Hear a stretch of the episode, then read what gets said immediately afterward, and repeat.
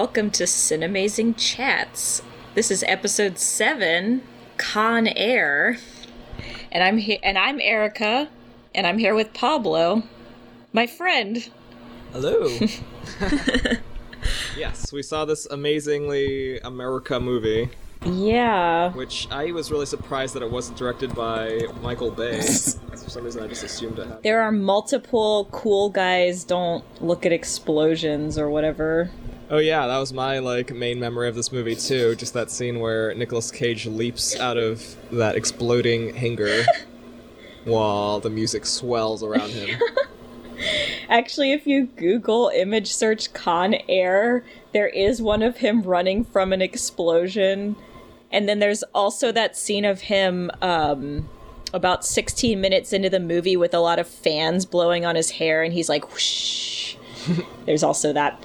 Oh yeah, Nicolas Cage wears some pretty amazing hairpiece in this movie.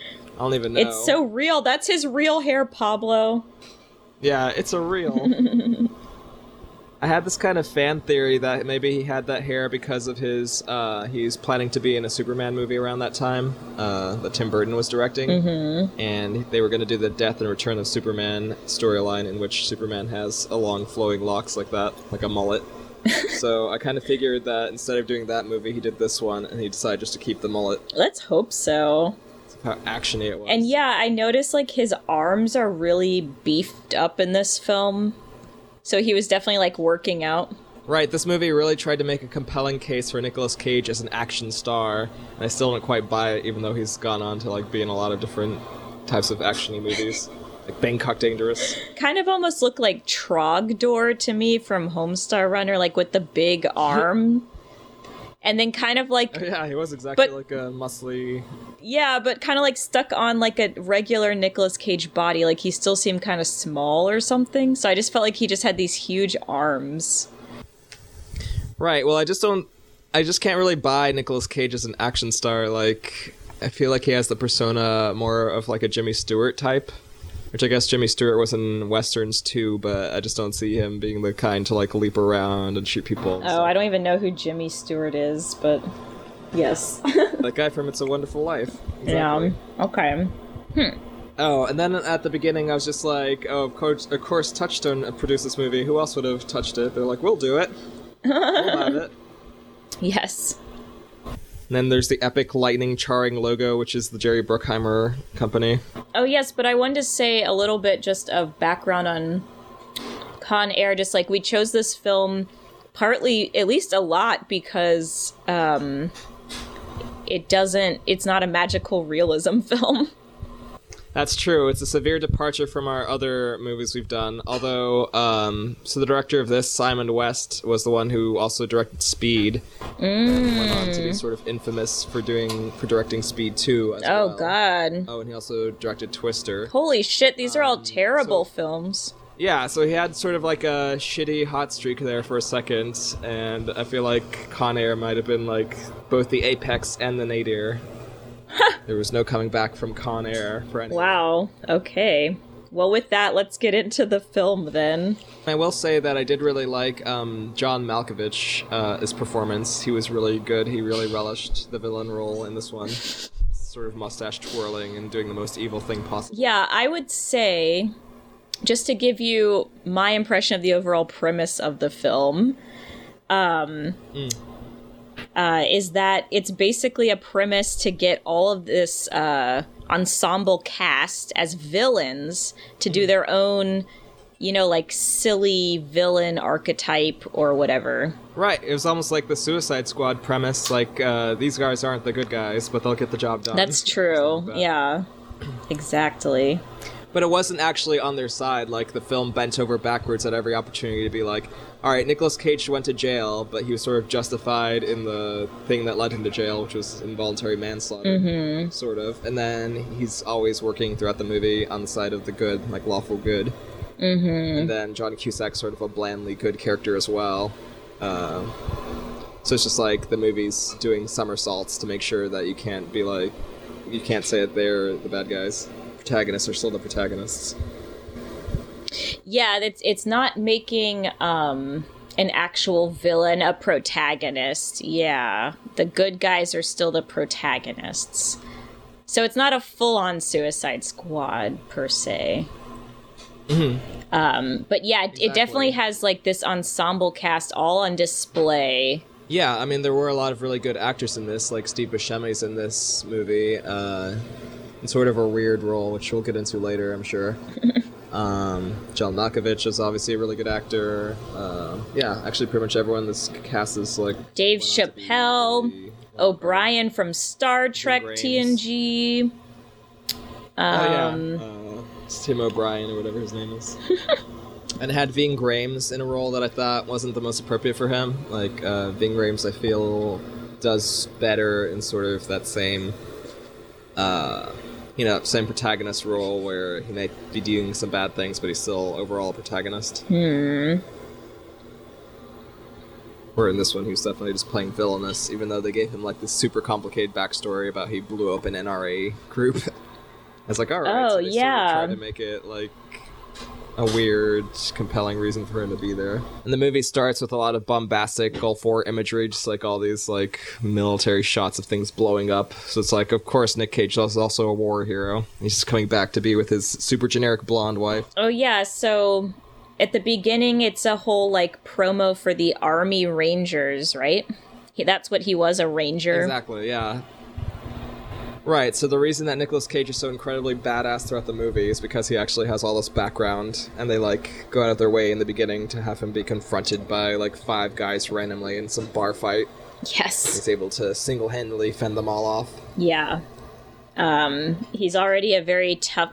Yeah, so d- he walks into the bar and just starts making out with his wife, and then people just have to. Then people decide to hit on his wife at that moment as soon as he's with her when it's like obvious they're making out. So I feel like that was just ridiculous. Um, Yeah, there's all these rednecks that decide to just harass them because they're in this sort of like rednecky bar, and then they're right next to an oil derrick for some reason. As soon as they exit, they see you see this like big oil pump set where they have a fight in the rain. Oh yeah, so because this is in Mobile, Alabama, Nicolas Cage puts on a horrible southern accent the entire film. Ugh, yeah. I hated his accent a lot, which is weird because he was also in Raising Arizona, but he had a pretty good accent in that one. So sure what weird. So non-believable. Um, and yeah, so he kissed he makes out with his wife, but then also listens to her stomach. So of course she's pregnant, but also for some reason in a Yeah. bar. I, I mean, I guess that I'm fine with that, but just like uh, it's almost like they wanted to have the whole relationship happen in like two seconds. Like they meet in the It's bar, they kiss in the premise that we're supposed bar, to care about and then the she's pregnant. Yeah, he's just like, I, I want to get back to my wife and kid. Oh yeah, and so this this movie features the LeAnn Rimes song that's like How do I live without you? I want to know. So this film is from 1997 and that song really epitomizes some 90s-ness right there. So, Yeah, it's the horrible late '90s era. yeah. And all, all the films from this era have like this really gross cinematography in them too. It's kind of like almost as if they were filming on VHS, but I know they weren't. But it has that same sort of look of just like what you'd see on TV or something. Oh yeah. It's nothing like cinematic. Like the angles are shitty and the way everything's filmed is just kind of gross. Mm-hmm. Oh, and I did like the insult that the rednecks say to the to uh, Nicolas Cage's character. They're just like, "You're the reason we lost Vietnam," and I was just like, "What?" Yeah, he said pussies lost Vietnam.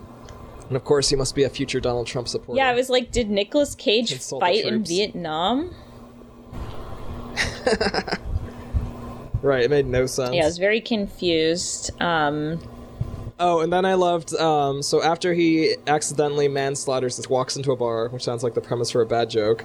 Uh, they cut to his court hearing, and the judge goes on and on about how they can't just try him as a regular civilian because his hands are registered as lethal weapons because of all his uh, ranger training.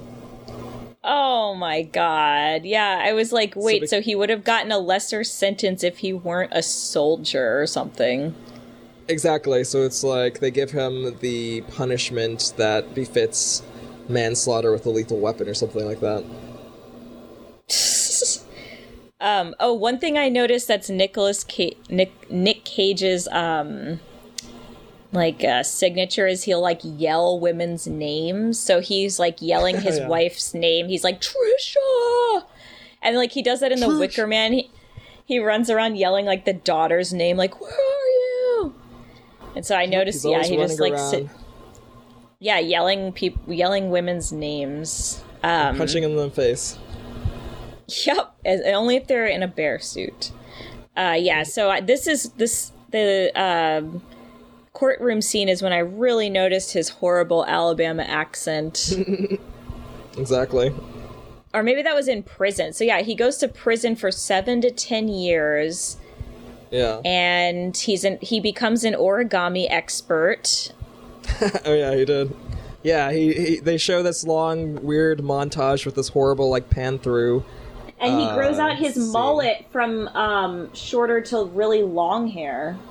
Yeah, they have Nicolas Cage trying a few different length hair pieces, and then they show him like improving his mind. He's just like reading a lot and just like working out, and he, he's sitting there calmly reading as there's like a prison riot going on and things are on fire and people like running around in the dark. Just like Yep. going out of their way again to be like this guy is a good dude. Who's just Yeah, unlike all these other place. criminals. They even say at one point in the movie, like, "You're always in the wrong place, aren't you?" he just says horrible. Oh, and he's, like, oh, he's writing- like Odysseus. Oh wow, he's like he's writing letters uh, to his kid, right, and his wife. Mhm.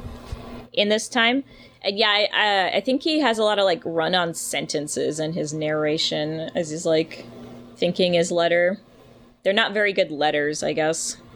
We're like needs rewrite. Nicolas Cage's letter. Do you remember what the character's name actually was? Wasn't it something ridiculous? I know I keep calling him Nicolas Cage. Um, hold on. It wasn't like I'm Angel, sure- was it? No. Oh wait, it's Cameron Poe.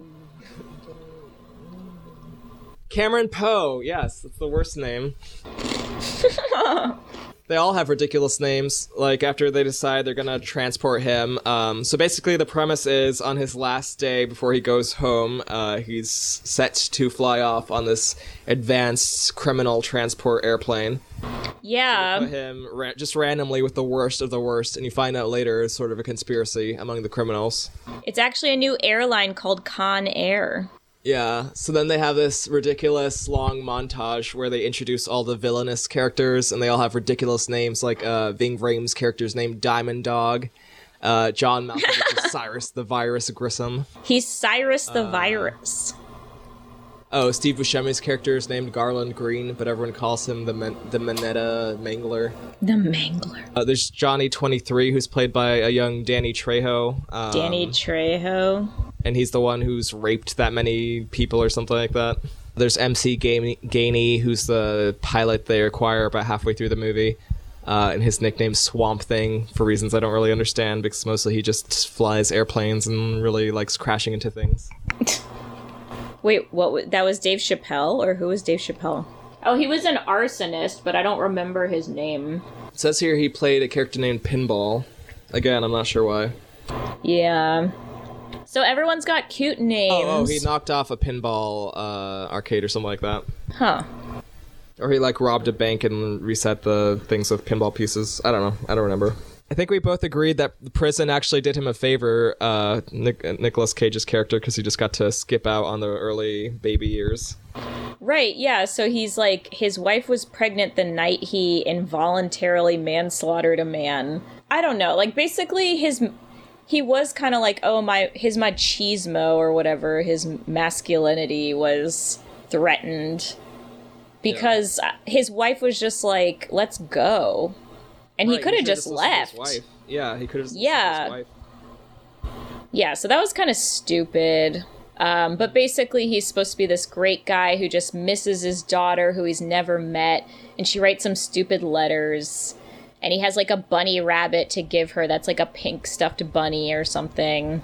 Yes, that horrible bunny motif that repeats way too much throughout the movie.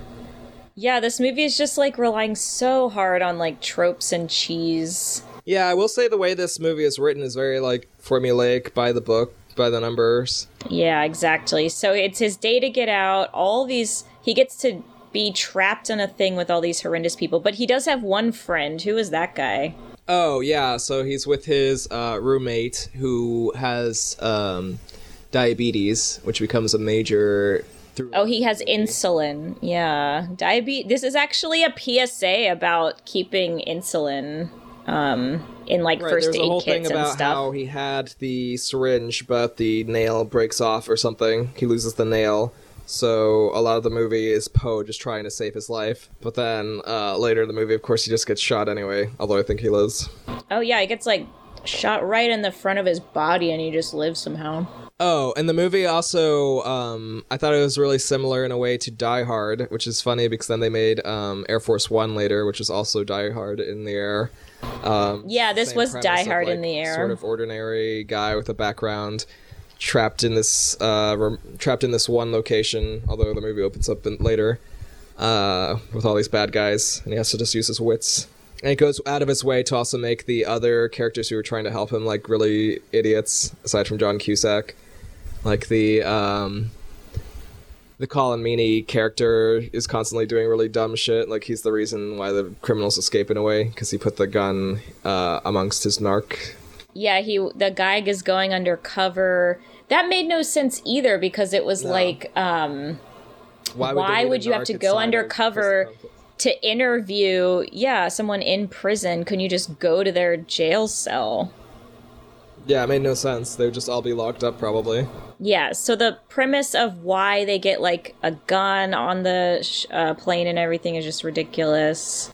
So while they're introducing the prisoners, they're also introducing the guard characters, and there's Bishop who goes on to say, "She's not. Don't call her lady because she's not a dog." And her her whole through line is she's continually being threatened with rape from Danny Trejo, which I found Yeah, that was horrible. dark premise.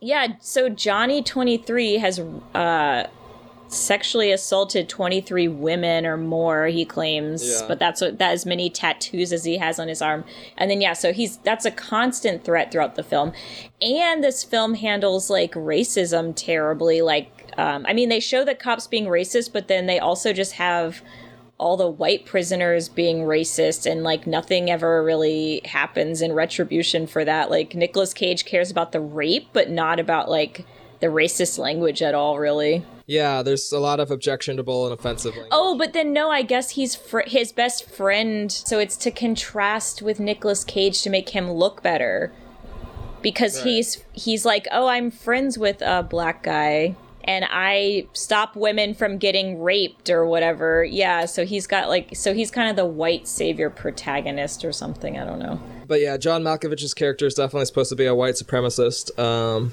the way he treats Yes. Dave Chappelle's character demonstrates this, for example. He just likes a bunch of Yeah. racial epithets. Well, yeah, that's why I was really annoyed. So the uh, at the end, I thought there's going to be some payoff about that, and of course, I mean John Malkovich's Cyrus the Virus dies, but um, the second the That's guy that was like ridiculous, by the second in charge. Oh yeah, the guy that was second in charge though was like the guy who's basically a Black Panther, or they had a different group name, but he bombed Yeah. a place or whatever. Uh, anyways, so he was like telling Nicolas Cage that he was just waiting for his moment to um, fuck with John Malkovich, basically at the end. Like he was going to take power at the end, but then he just dies, and that doesn't happen. So another thing we should mention is that throughout the movie, basically, uh, Nicolas Cage is trying to pretend that he's one of the prisoners while trying to protect the guards and his friend. Yeah, eventually they do find out because of the stupid letter and the rabbit. Oh yeah. Once the prisoners get out, it's like for some reason they keep letting out more prisoners, even though they're all wild cards and like attack each other and shit. Oh, and then there's the Bedlam murderer who they sort of uh, make a really big deal about how what a badass he is. We were like, he even killed the dog. Uh, Oh yeah. he gets taken out really easily later by Nicolas Cage. Yeah, together. exactly. Well, he's his hands are a lethal weapon, Pablo. Oh yeah. And then Cyrus the Virus is called a super killer, whatever that means. a super killer. Yeah, I don't even know. There was also the character who's sort of a cross-dresser, which of course like plays for laughs throughout the movie. But the character Oh, did look pretty cool, though. I will say. Yeah, like I couldn't tell. I was like, well, as, as long as you're not laughing at this character, you're not trying to make them the butt of a joke, then I guess. Fair dues. I, I mean, yeah. But I do feel like they were kind of making them the butt of the joke sometimes. Yeah, I think the just the image was supposed to be like, oh my god, like the audience was supposed to think that was funny because it was the late '90s. But I, I was reminded, sort of favorably towards this movie, um, of The Longest Yard, that Adam Sandler remake, where they also have a cross-dressing character. I think, um, and that one's played a lot more for like the gay scare sort of laughs. Oh, So this God, one's Adam Sandler. better than this than that one. Wow. Wow, there you go. Oh, and we kind of uh, thought that Malkovich's character was almost like the Punisher because he obviously hates the other criminals. He doesn't really care about them, and he's trying to kill them. Yeah, so Cyrus the Virus uh, is like the king of all criminals and is just out for himself. The hide needles in their skin, which is really disturbing in a way. Ew, yeah, that was gross. Oh, and you noticed that um there's like wind blowing in the plane after gunfire so that there would be pressure changes and that Oh, this plane whole would not have stayed flying. About how uh, they don't seem to care about just firing guns willy nilly in a plane, which of course you should never do because it'll immediately depressurize the cabin, and then everyone will just like run out of oxygen really fast or get sucked out. But they pretend it's like not a big deal. Oh, Dave Chappelle's character yeah, um, sort of sets off this chain of events. He has all this lighter fluid somehow, just squeezes it onto the person next to him and sets him on fire. It's fucked up. Oh yeah, he's not just an arsonist Oh, of buildings, Oh, yeah, he he's an arsonist long, of uh, rattle humans. off of things he's done. Um, so that attracts all the attention from the guards, which gives Cyrus the virus and Diamond Dog a chance to escape from their handcuffs. Then they, uh, oh, Chappelle also releases their little cages. So they're easily able to overpower the uh, guards, which is kind of bullshitty. Yeah. And then the the narc guy pulls his piece, which he Yeah. immediately gets like killed, of course. That was one of the many bad lines in this film. He says, I'm DEA, you know what the fuck that means? Someone's like, "I'm too old for this shit." Yeah, so that was ridiculous that he like jumps out, he's like, I'm DEA, and then gets killed immediately. The DEA doesn't give a fuck. Oh, and the soundtrack throughout is really amazing. This is like all this bombastic um, guitar and like like that horrible '90s. Yeah. 90s rock. rockin' soundtrack. Yeah. I was gonna say you find out that the virus actually planned this with his buddies, um, working because he was working with this outside crew who needed three people killed. So of course uh, they're easily able to ki- take out the three targets that they needed.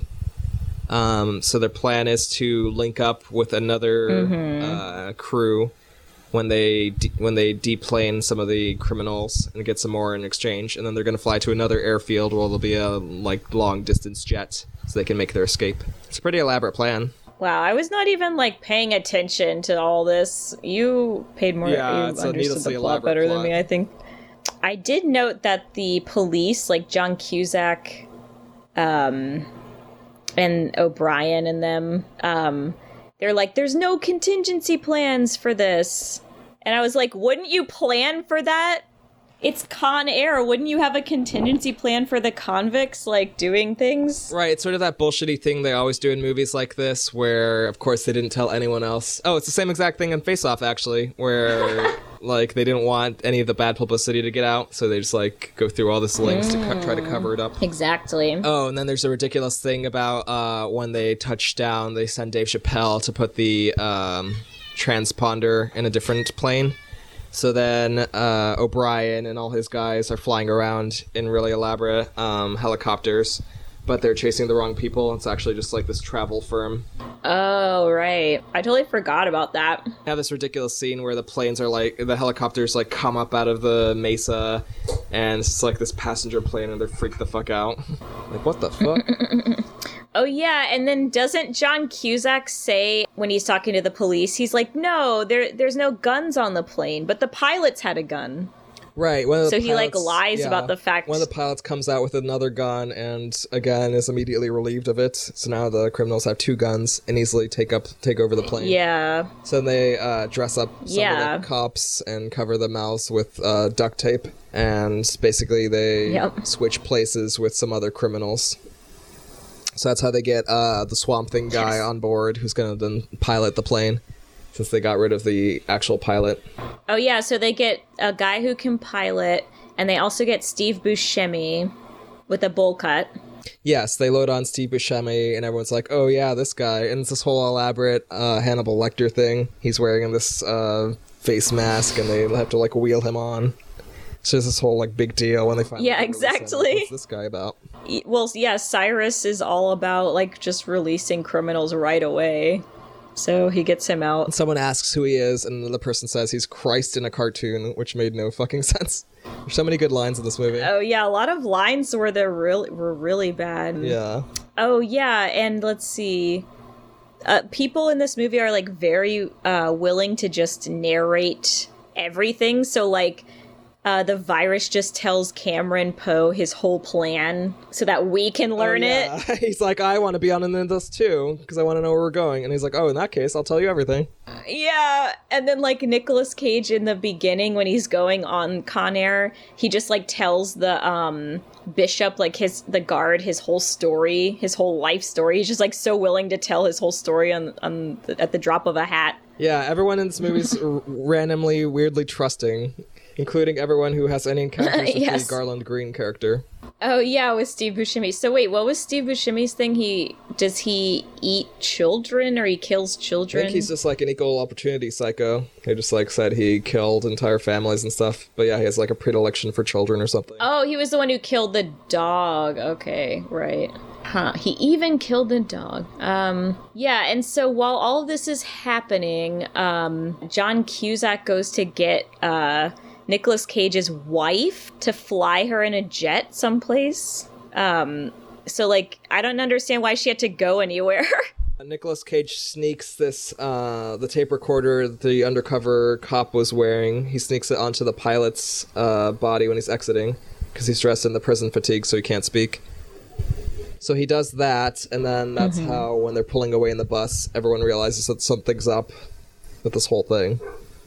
So Nicolas Cage is finding secret ways to like, Oh. warn everyone. Uh, and then later in the movie, so as the plane's taking off again after having refueled, Dave Chappelle's like running to catch up with it, but they just leave him behind. And then later you find out that he died horribly aboard uns- instead somehow.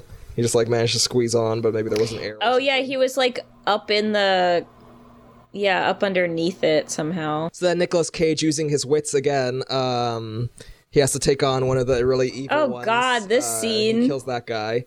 And then he writes a message on Dave Chappelle's body and pushes him out. And there's this ridiculous scene where the body crashes into the middle of traffic onto this like van with a family. then everyone's like, "Oh my god!" and like crashing into each other, and it's just like ridiculous. Yeah, it was like I can't even believe that was a scene. And then like the someone's like, "We got a problem here with a corpse" as it crashes into the car.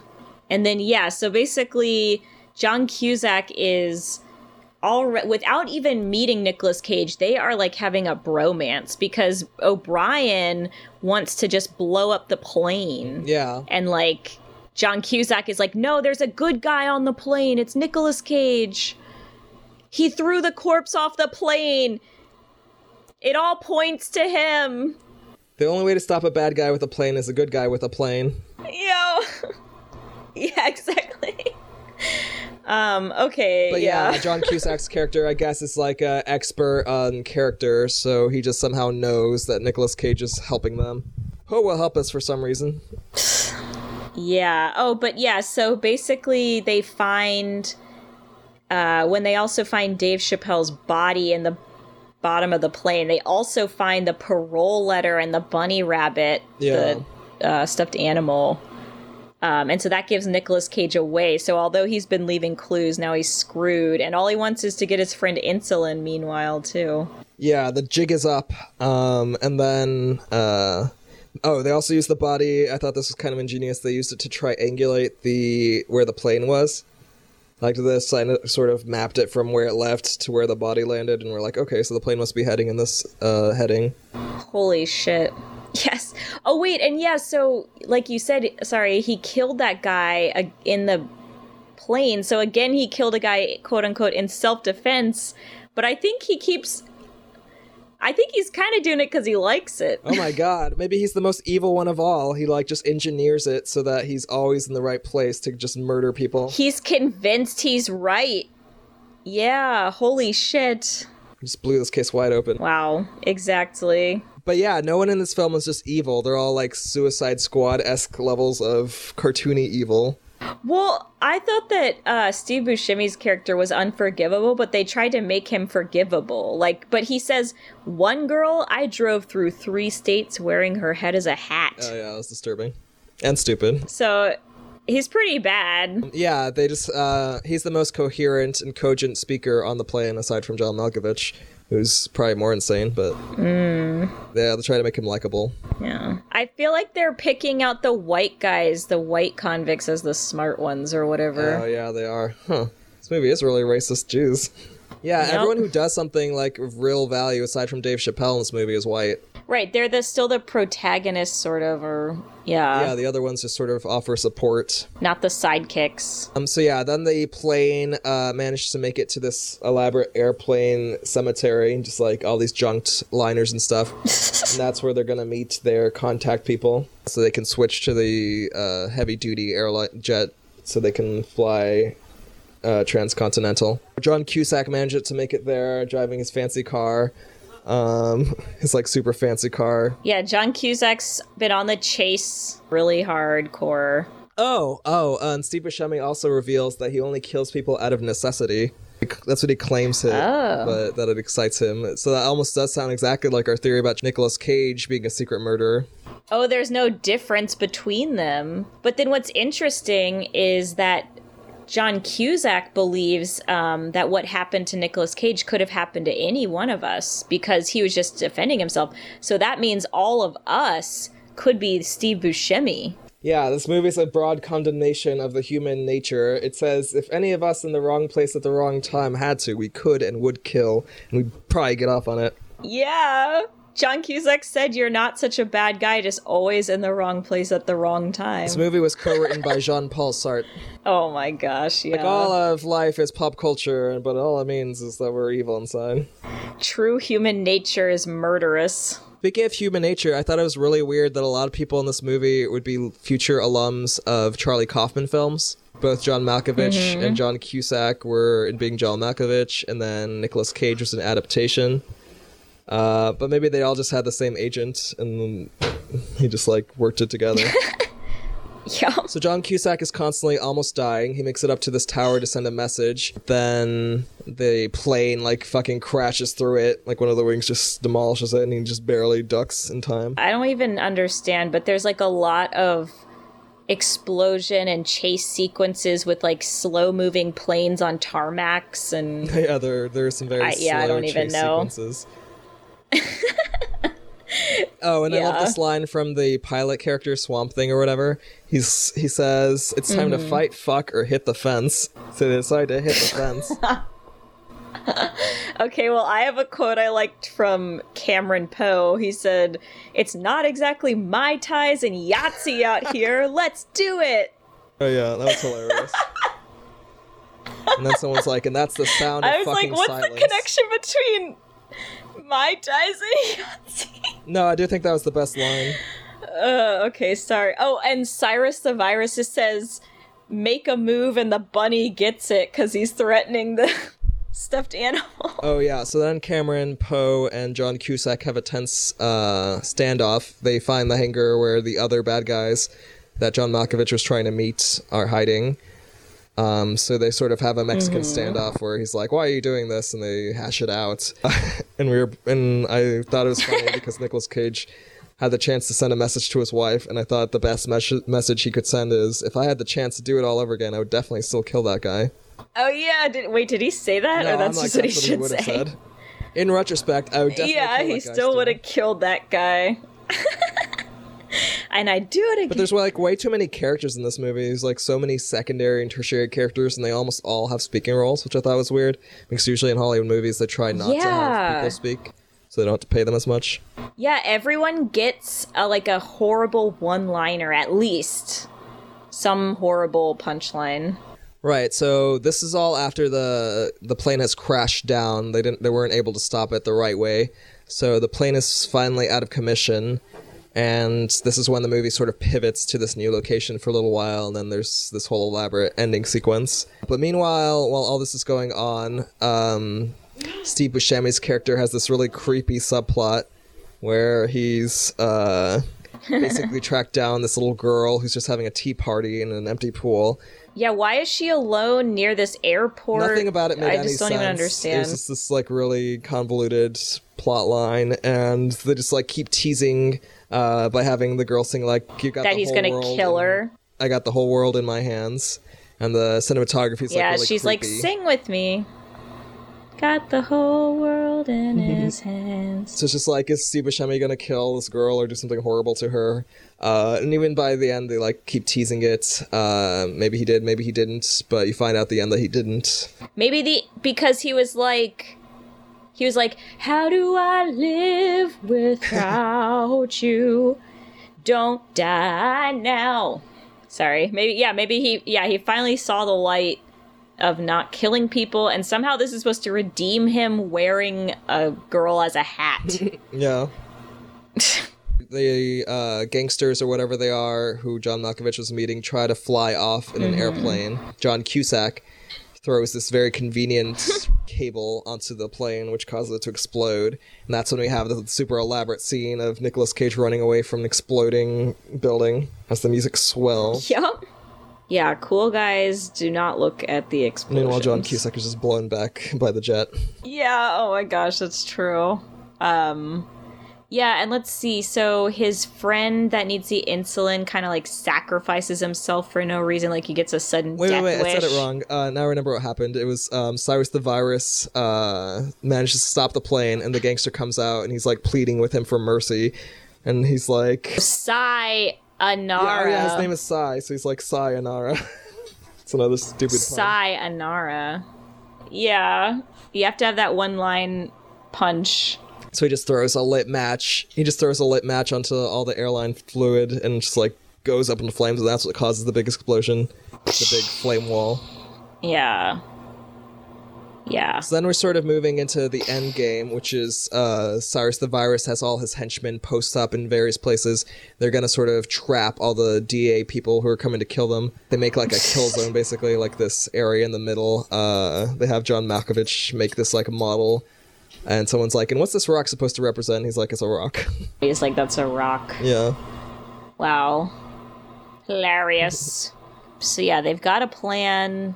There's a yet another like slow speed plane crashing driving through Las Vegas scene. Yeah, that scene is actually really elaborate. There's like several different types of cars careening through. Um, I believe Cyrus the Virus and Co. are like driving this big utility vehicle that's just sort of like crashing into everything.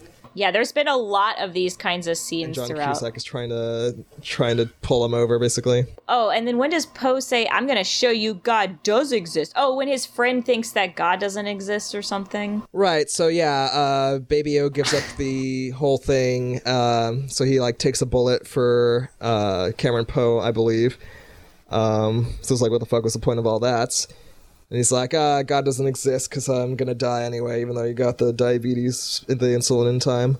And then he's like, yeah, I'm gonna prove to you that God does exist, and that's when he like turns into super heroic mode. He's finally just gonna take out all the all the bad guys. Yeah. Cameron fucking Poe. Yeah, he's like God, country, and blonde women or something. That's America. Fuck yeah. I'm gonna prove to you the theological existence of God. Yeah, he's been reading Basic a lot. He knows about this now. Yeah, we're gonna discuss philosophy, we're bleeding out. Oh my god. So, but don't worry, the friend does survive somehow. One thing I thought was sort of funny, or like I felt bad about laughing at, was um, the DA or whoever stormed the plane, like what's left of the crew, and someone just like bitch slaps the the sort of cross dressing person.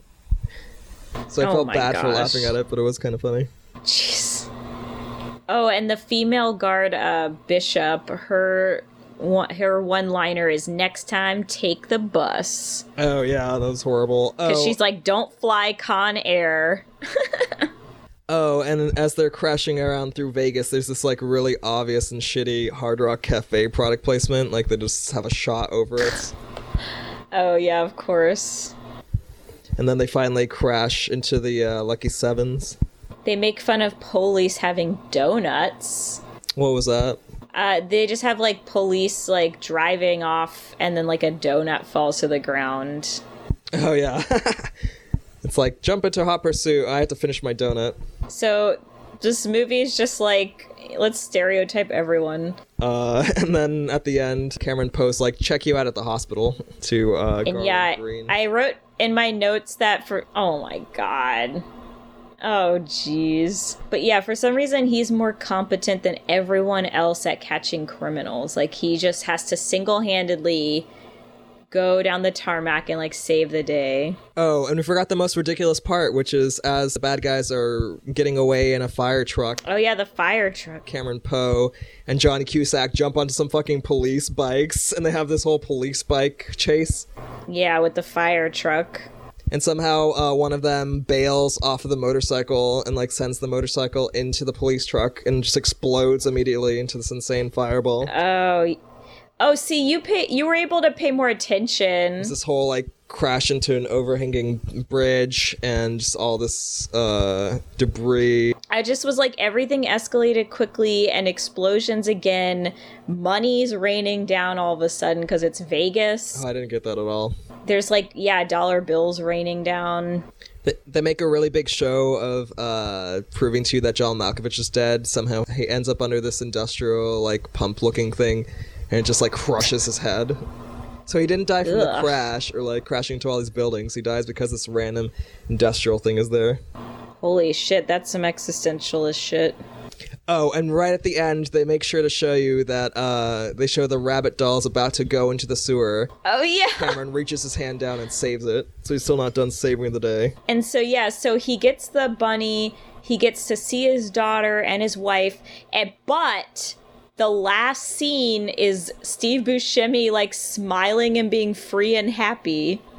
Right. Oh, they do uh, another re- reprise of the "How Do I Live Without You" song, which is equally ridiculous the second time. And then yeah, somehow Steve Buscemi just got away scot free, and we're supposed to feel happy about it, even though he's this unrepentant, all-around horrible person. Yeah, he just didn't kill one person and he gets off. I didn't understand that at all.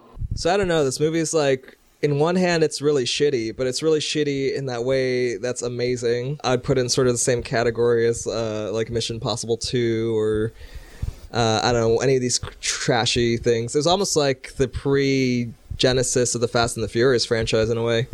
It's like super over the top, like so bad it's good. Yeah, there were uh, like they thought, or like um, James Bond, like where they think about all these ridiculous chase scenes with however many different vehicles you can incorporate into the chase scene. So yeah, I mean, if a movie's job is just to entertain you, then I would say this is an amazing movie. Yeah, It was extremely formulaic and generic, and the l- dialogue was all horrible. The plot was pretty dumb. right. Yeah, all that's true. I guess if you just want to sort of laugh at like American values or something, it's pretty silly. I really, really thought this was a Michael Bay movie, and I was surprised to find out that it wasn't. Yeah, the juxtaposition of all the explosions and the how do I live without you? It's also America. The explosions, the fucking mullet fanning in the flames, uh, the weird racial overtones, Yep. the fact that you're supposed to be happy about Steve Buscemi getting away. Yeah, the sexual overtones, the racial overtones, the um the fact that they make they delineate good and bad so obviously, but yet they don't because they are basically if if John Cusack is saying there's no difference between him and Nicolas Cage and there's no difference between Nicolas Cage and Steve Buscemi, then it's like then they are saying that we're all the same or something. I don't know. It's like Community. Is man good or is man evil? yeah, exactly. What better man? Not I. This movie Con Air discusses that question. Yeah, it was actually deeply philosophical. It was like my dinner with Andre. I put those two movies in the same category. Yeah, it was that level actually. Except instead of two characters, it's like as many characters as you could fit in a two hour film or however long it is. Yeah, it was way too many characters, which is weird because all of the um, environments were deeply claustrophobic.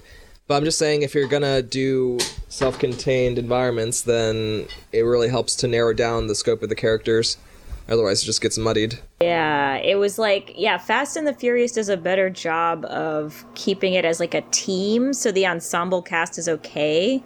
But this was just like all over the place with characters. I'm just amazed at how much money they clearly threw at this movie. Like, they really locked it down with having all the cameos and weird side characters. Yeah, I couldn't believe so many people are in this. Yeah, just imagine how many really intimate, uh, well written indie projects could have been made with the same. Wait, budget. its budget was 75 million Holy and shit. it made 224 million at the box office. Holy shit, so this was a mega hit. And it was a summer, yeah, it was like a summer blockbuster, June 6, 1997. Okay, I take everything back. This was a great movie. it proves the blockbuster uh, format works. Truly part of Americana. You just throw enough money at a thing and it'll be good. Just like Titanic and all those other movies we love. This is actually this is what um Winter's Tale should have done by getting a better ensemble cast. That's actually true in this case. Yeah, if, if it had a better romantic lead, even that would have been really great. yeah. Oh yeah, well the the lady and the girl were just there. I don't know. They were there for like 2 seconds, I guess. Oh, they sucked. She was just like a super generic lady. And oh, at the end, I thought the daughter should have been like, "Ew, mommy, daddy's gross." yeah. Can daddy get a haircut? Ew. But it's almost like, does he even look worse than Bruce Willis? Did in Die Hard? I think they're about equivalent. But yeah, I think this movie really opened the door for uh, Nicolas Cage to go full bore crazy for the next decade or so. Without this movie, I doubt we would have gotten National Treasure or Bangkok Da- Dangerous or The Wicker Man or any of these bug shit crazy. Oh, this film actually this film predicted National Treasure because John Malkovich has a line that says this is no way to treat a national treasure. And I was like, Book of Secrets? Oh yeah, and I totally forgot. But they search his uh, prison room and they find this last Vitruvian codex, and it was totally Oh, like the Da Vinci. Code. They show how he used like random lines in the Bible or something to write a message to his uh, groupies, and that's how he managed to put this whole plot together. Oh yeah. How did he get the bomb to go off too when they opened it or something? Yeah, there's just some elaborate chemical uh, reaction that happens. It just explodes them all. Just too clever for everyone. But again, I do think John Yeah. Malkovich's acting was one of the best parts of this movie. He was really fun to watch in this one. Nah. I, yeah, I mean, I I guess I felt like yeah, everyone was just like it was trying to be like, oh, look at all these villains on parade. Yeah. Don't you want to like any of them? And I was like, no, I don't like any of them. Yeah, it definitely was. Um, I actually think this is a movie they should maybe remake. I think it could be really good. yeah, if not so racist and like sexist and whatever. So, do you have any final thoughts or any other things you want to discuss about this movie? Let's see. I guess this movie proves that God is real. That man is evil and murderous. and that man is evil and murderous. So what does that say about Except God? for Steve Buscemi's character, who suddenly does a reverse for no apparent reason. Oh, it's because Poe proved the existence of God. Holy shit. He proved the existence of God, so man is good. Or God is good. Or Garland is Poe, and they're two sides of the same coin. Oh my fuck, you're right. Garland Green is God. Holy shit. Exactly. This movie's secretly brilliant, I've been realizing. Yes. But yeah, I don't think this movie could have been made anywhere except for America in the late 90s. yes. You should definitely include this in a list of movies to see from 1997. Oh, definitely. And if Michael Bay wants to stop subjecting us to fucking Transformers movies, he should definitely take a shot at remaking this, making it even bigger and worse. Oh, With yeah. all the 2000s action stars. Yeah, this would benefit from uh, Michael Bay explosions, I think. One of the few things that would. Yeah. Or read CGI shit. Oh, yes, CGI. Yeah, I guess like this film, um, it's not sympathetic to people in prison per se, because a lot of them are sort of bad, unlikable characters. Oh, no, it's not But then it tries to Black. redeem Steve Buscemi. But I was like, yeah, exactly. It's not Orange is the New Black. I was like, all these people have done like really bad things. They're not like, most people in prison, you know? Right. If anything, this movie is deeply pro the prison industrial complex, even though it seems like most of the people working for the prisons are idiots. Right, but it's because they go out of their way to prove how good Nicolas Cage is in contrast to all these other people. Yeah, it's definitely set. Definitely, the message of this movie is these people are evil. They do deserve to be in prison, and also most of them happen to be black or Latin. It's a subtle message Right. there. Yeah. That's the lesson of this film. Oh God. I think the message of this movie is Cameron fucking Poe will prove the theological existence of God. yes, that's true. Through his actions, he has proved God. Someone, um, someone had a concept for making a movie like this, but with a superhero, uh, Green Arrow, like the one from the TV show. And I thought that would actually be a really clever way to do this same premise again. Uh, only that time it was like um, the superhero would be locked up in a prison and just have to fight his way out, basically. So if uh, if Nick Cage is up to doing that movie, he definitely should. Yeah. no, he only likes Kal-El, not the Green Arrow. Sorry. But yeah, I think everyone involved in making this movie deserves to die. just kidding. oh, jeez. I just wanted to quote um, uh, Samuel Jackson. Okay, well, it was good chatting with you. Yeah, I'm glad we saw this amazing, horrible movie, which I think I've only ever seen partially on TV and never all the way through. And I'm glad I finally did because it's so bad good. Yeah, it was very. It was a lot more entertaining than some things we've watched for this podcast. oh yeah, the pacing was actually the best part for sure. All right, well, um, signing off for this episode of Cinemazing Chats. I'm Pablo. and I'm Erica. See y'all on the flip side.